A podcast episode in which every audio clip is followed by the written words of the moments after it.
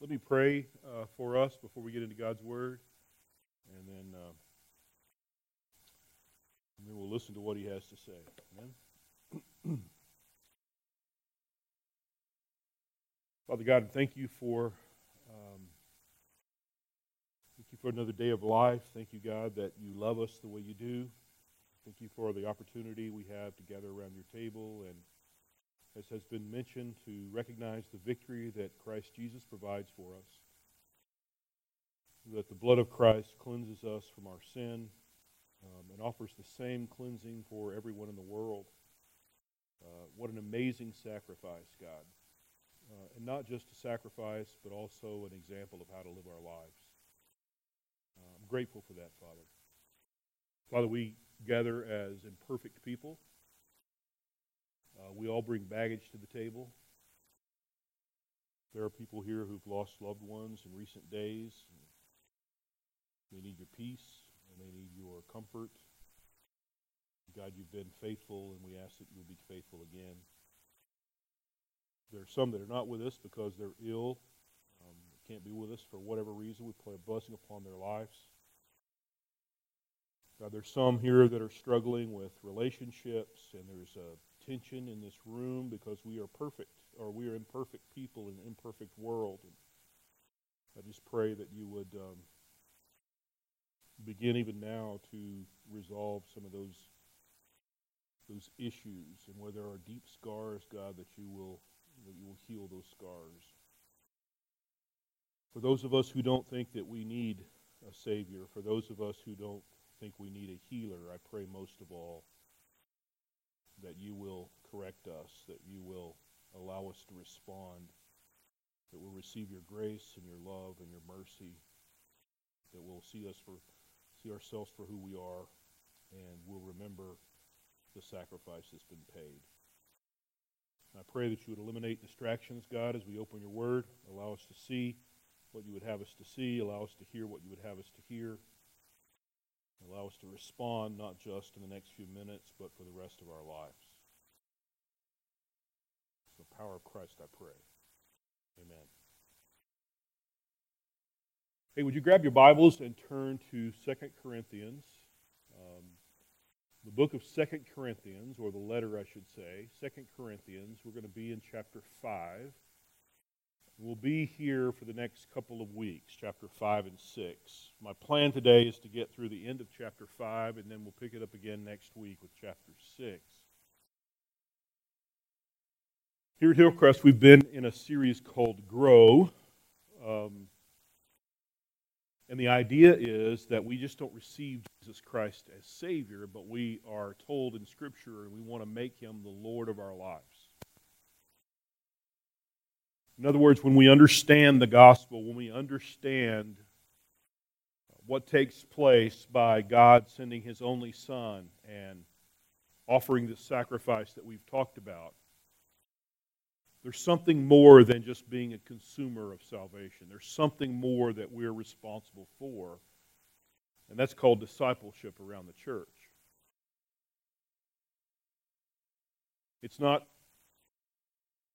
it's not healthy to see a child uh, stay like a child. We would all question that. We would all say there's, there's, we need to go to the doctor, right? When you think about that spiritually, it's not right that someone who comes to Christ as a babe in Christ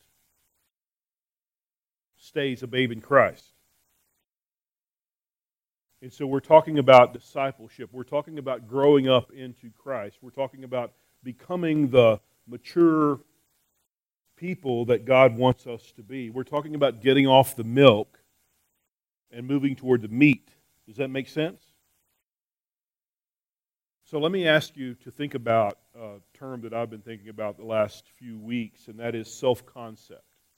When I use the word self concept or the phrase self concept, what, what do you think of? How do you how do you see yourself? If you look in the mirror, do you make up things about yourself? Do you say, well, I, I'm a pretty good individual. I'm a pretty good person. I, I would give the shirt off my back for other people. I, do you play the comparison game? Do you compare yourself to other people, especially those people that you know a little bit behind the times or Somebody that you can always, you know, kind of trump? Is that the way it happens?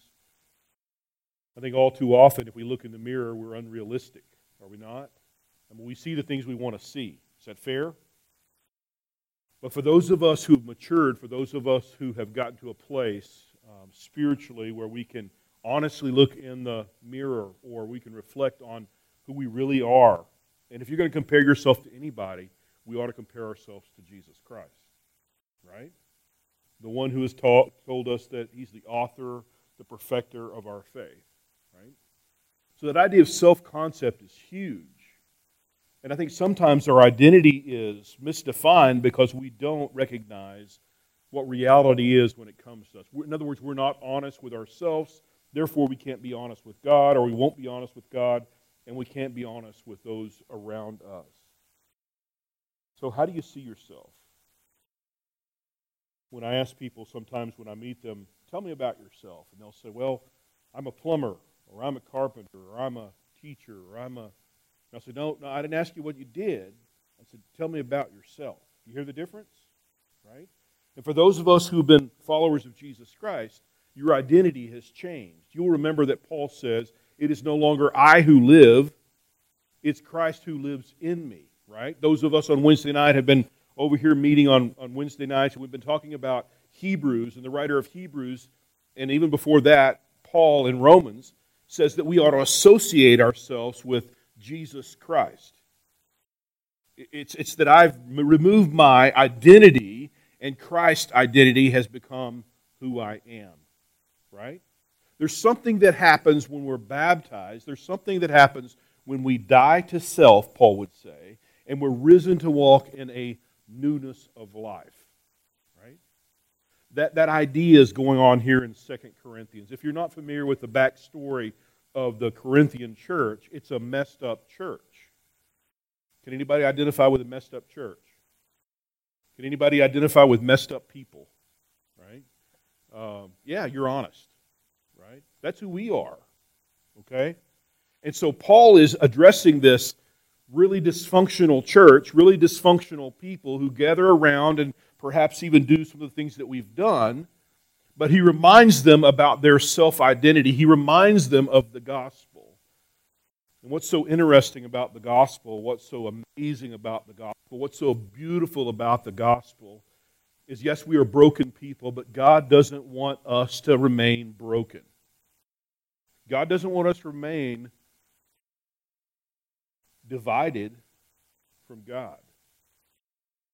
So let me take you back to Genesis chapter 1 and chapter 2 in your mind. God creates and it is good. God creates and is good. God creates and it is good. We get to day 6 and God creates mankind and it is very good, right? The way, uh, the way things are are the way things are supposed to be. And then we get to chapter 3 and everything goes south, right? Adam and Eve, we, we blame our ancestors. Adam and Eve eat from the tree in the garden, and everything goes south. They're banished from the presence of God. There's no more walking in the coolness of day with God. When you eat of the tree, you will surely die. You will surely be separated from God. You will surely experience this brokenness, this dysfunction. And you remember what happens when God comes to the garden and he knows what's happened with Adam and Eve. And he says, Where are you? And Adam responds with, Our eyes were opened and we were naked.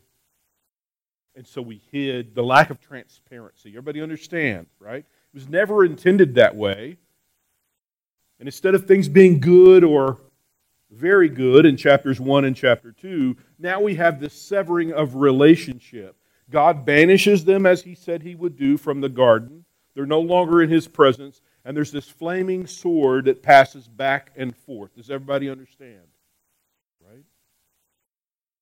We get the story of the Israelites throughout the Old Testament, as we've talked about over and over again, and we'll look at a text here in just a few moments about the Israelites. But from the time that Abraham comes on the scene all the way through the end of the book of Malachi, right, God is responding to this relationship with this people group called the Israelites, and He's asking them to be restored, be reconciled, come back to God, come back to God, come back to God. And God always displays His faithfulness.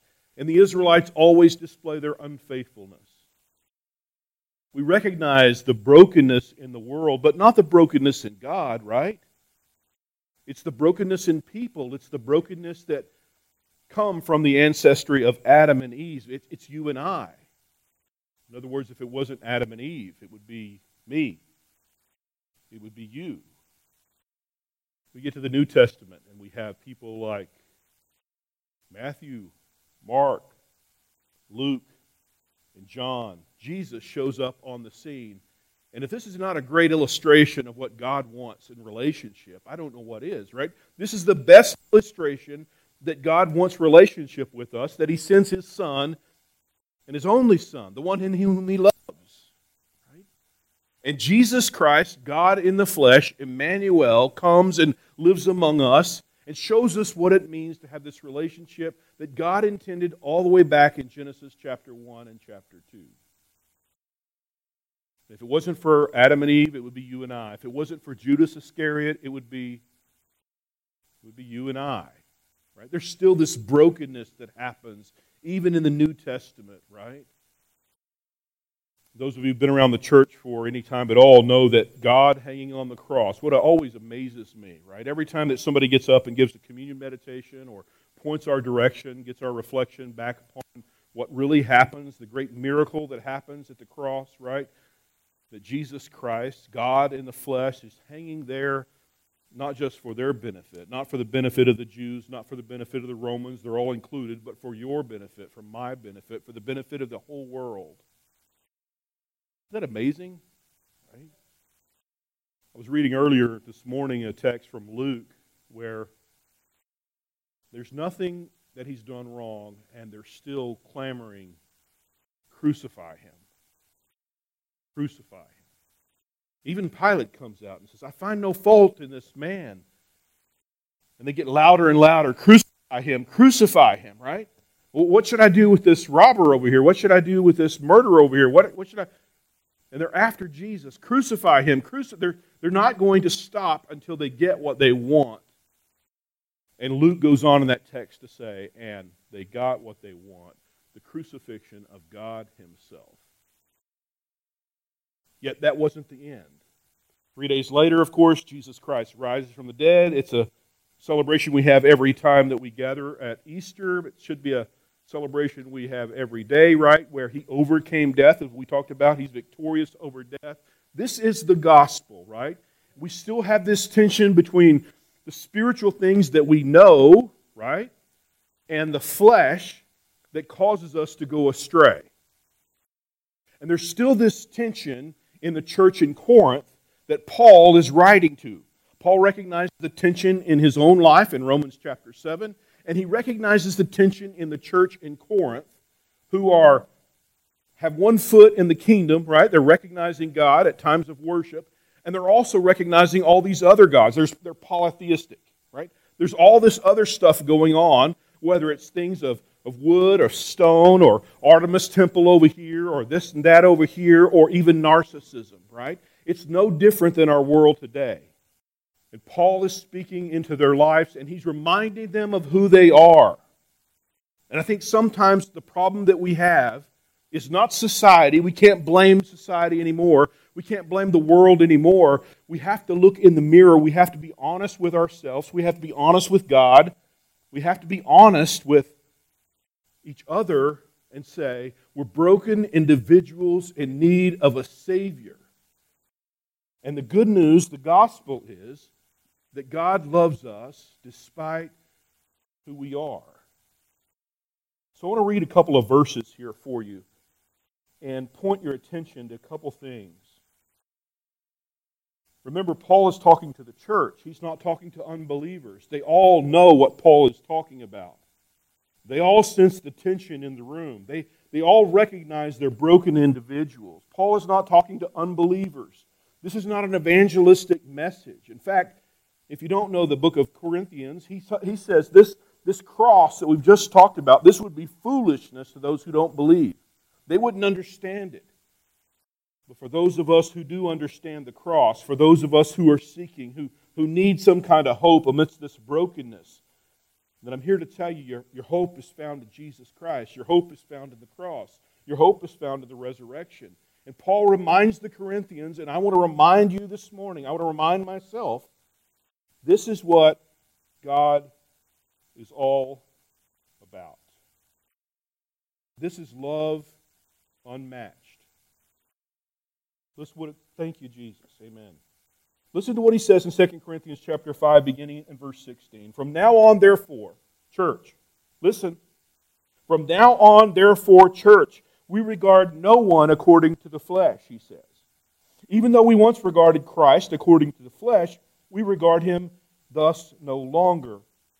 Therefore, if anyone is in Christ, he is a new creation. What?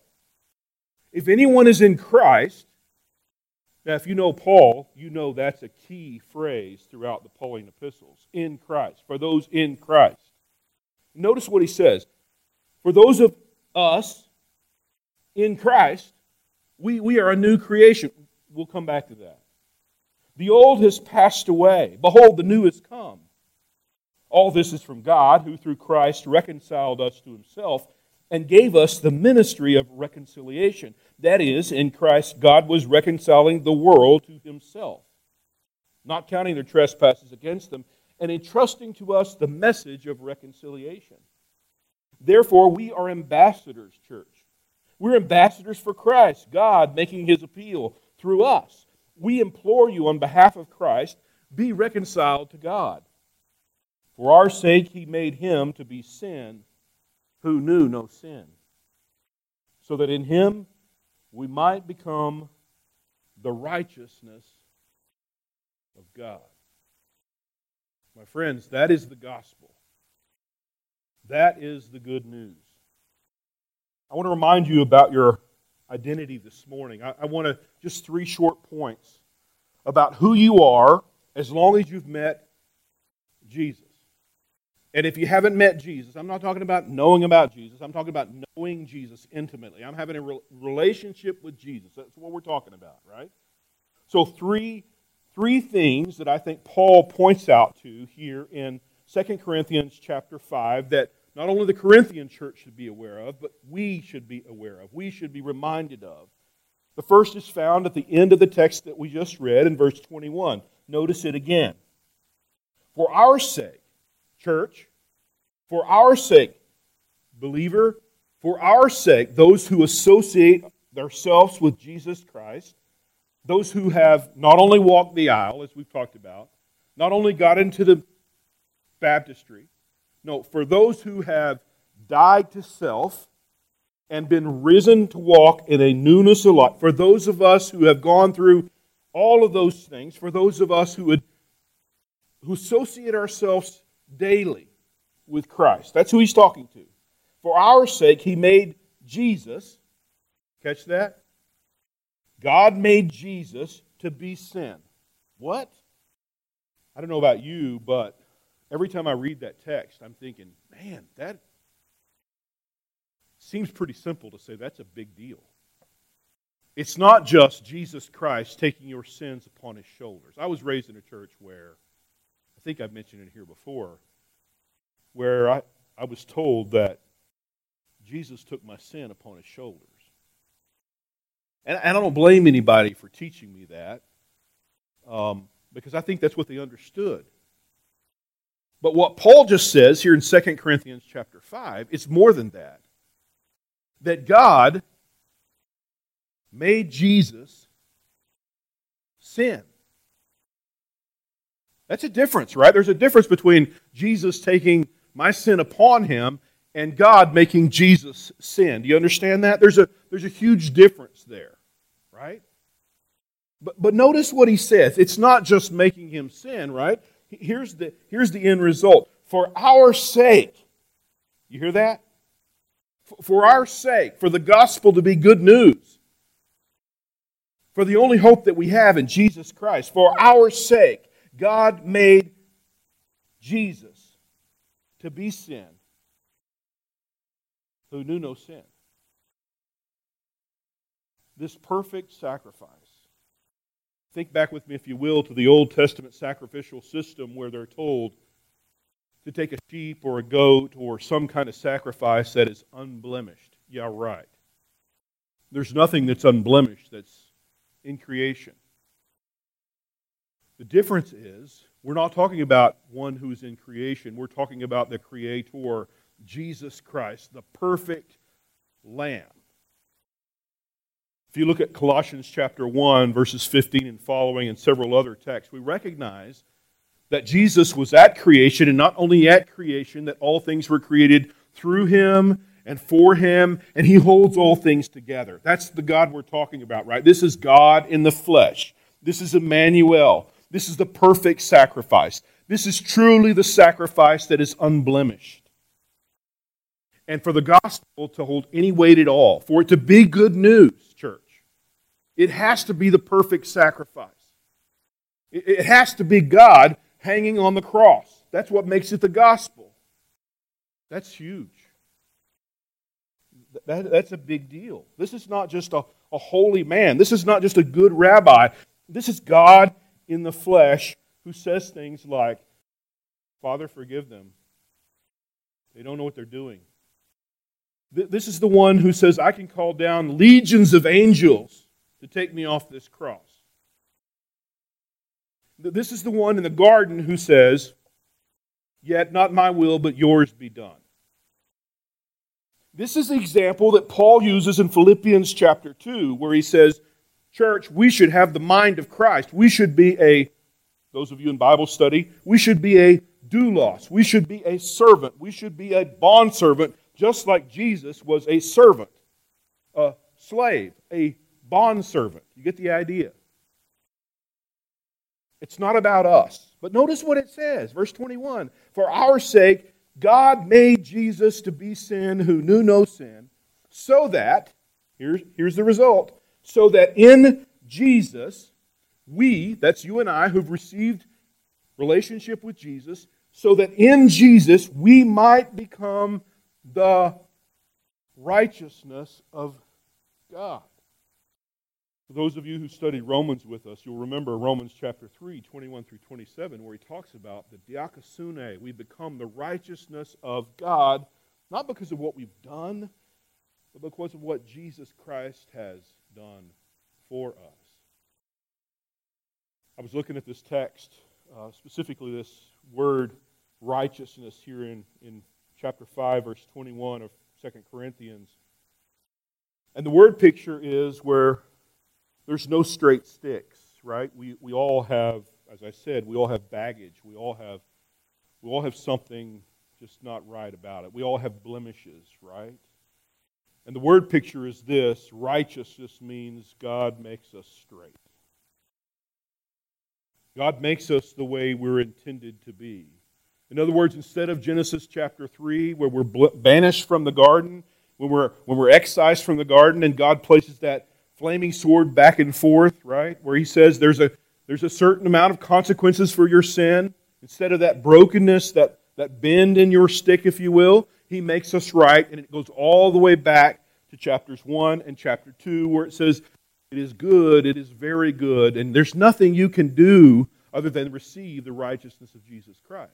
There's nothing that I can do other than receive the righteousness of Jesus Christ. In other words, to be straight, to have this relationship that God wanted in Genesis chapter 1 and chapter 2, we have to receive the righteousness of Jesus Christ and not from a distance, not say, hey, that, that, that's great. I appreciate Jesus. No, we're not being fans of Jesus. We're being followers of Jesus. We have to associate ourselves with the life, death, burial, and resurrection of Jesus. Do you understand? That's key. And it says in 2 Corinthians chapter 5, verse 21, that he made Jesus sin so that we could be victorious. That's huge. Number two, this goes back to the, the first part of what I just read for you. Let's go all, all the way back to chapter uh, 5, beginning at verse 16. A couple of verses I'll read pretty quickly. From now on, therefore, we regard no one according to the flesh.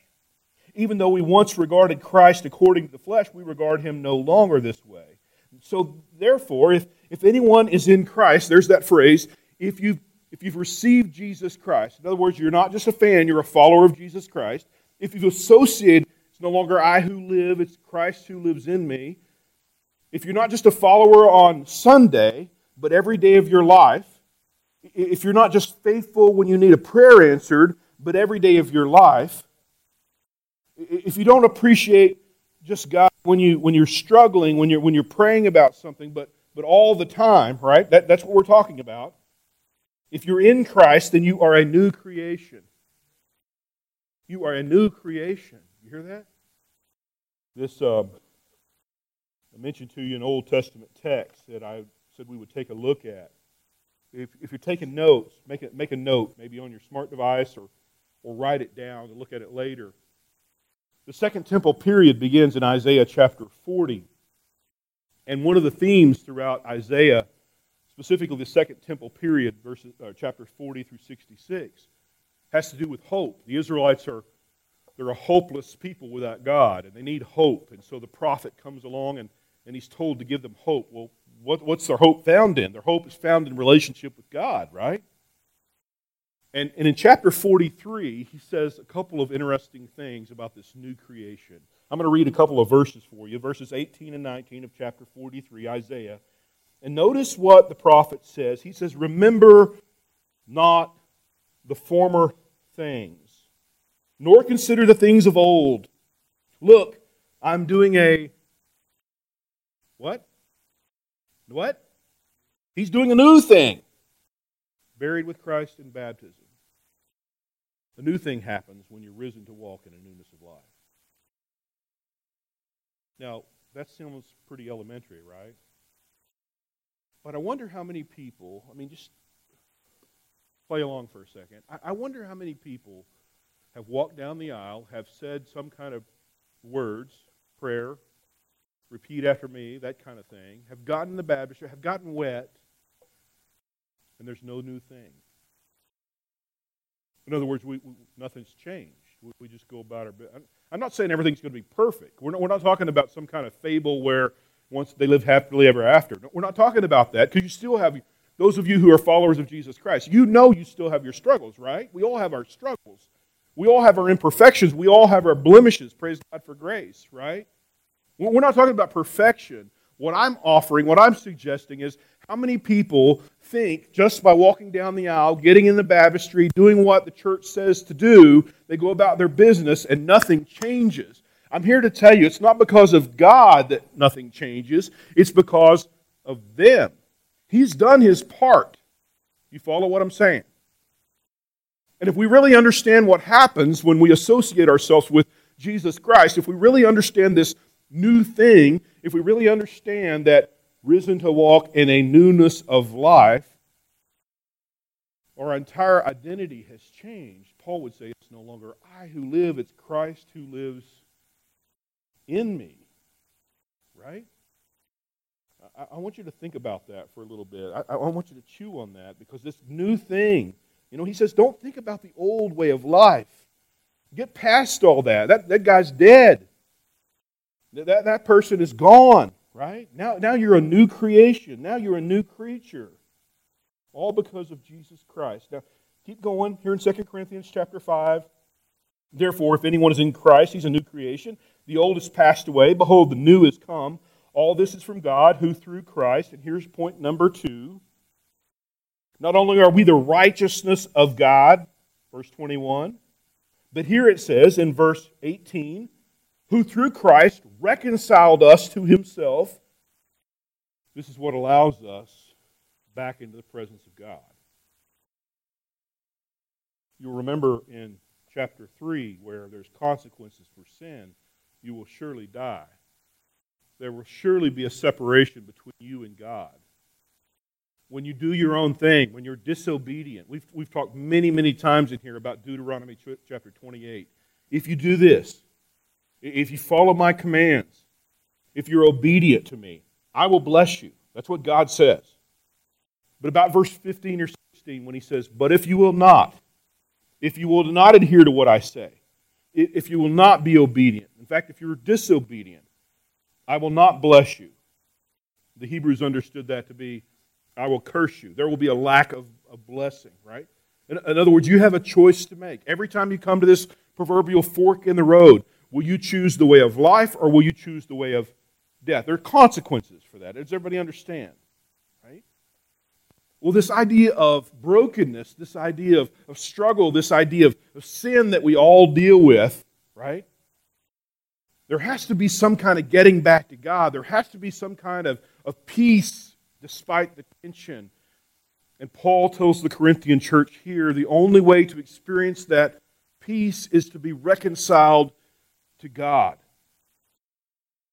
We use words like restoration, redemption, reconciliation, to make things right again. This is the gospel. This is the only way it's possible, right? You can't be good enough. You can't put enough offering money in the plate.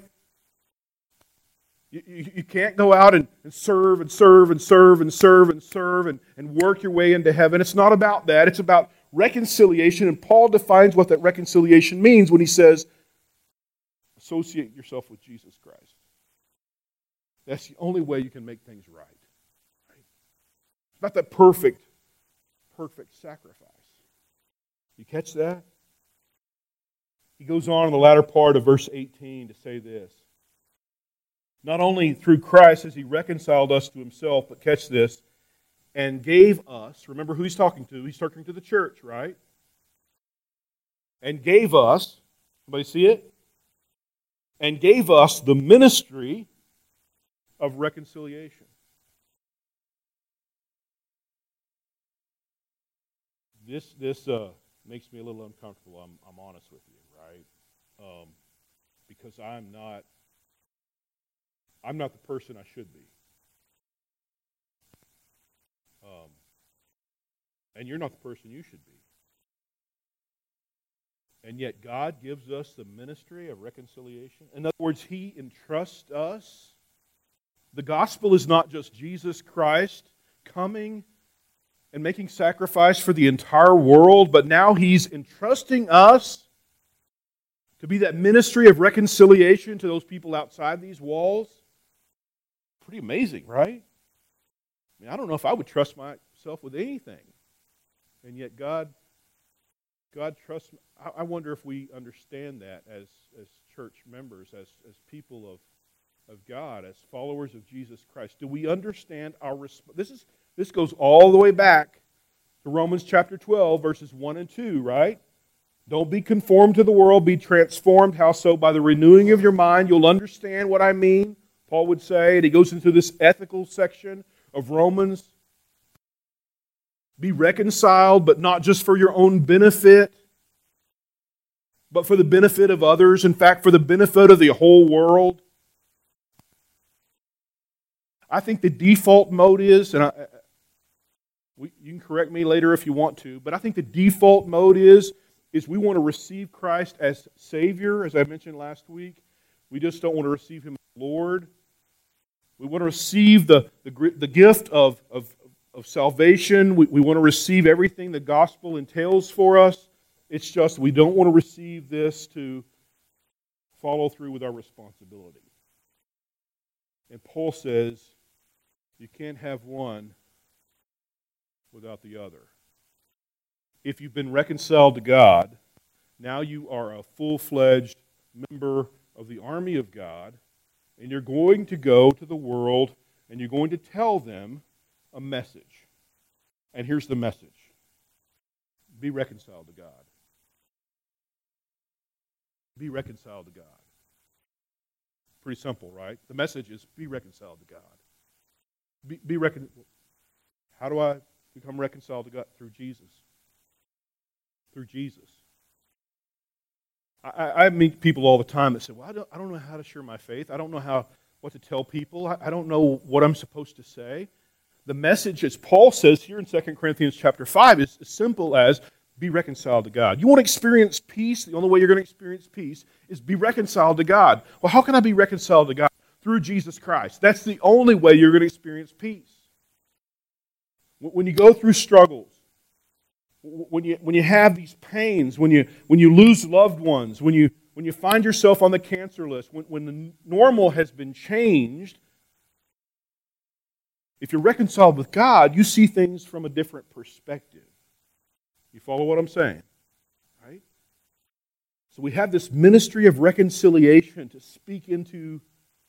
St. Augustine said that it's not just that we should share uh, the life of Christ with others, but when necessary, use words. Do you hear what he's saying? Live your life in such a way that people will recognize there's something different about you.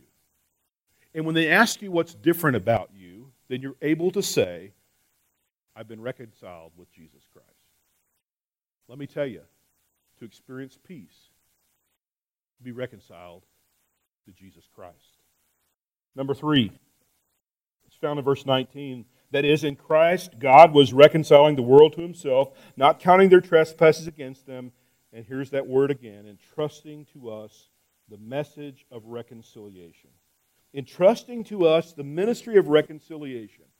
I don't know about you, but I love job descriptions. And it's not because I have to go bullet point by bullet point and say, here's what I'm responsible for. Although I want to know what I'm responsible for. This is your job description, Christian, right? This, this is what you're called to do.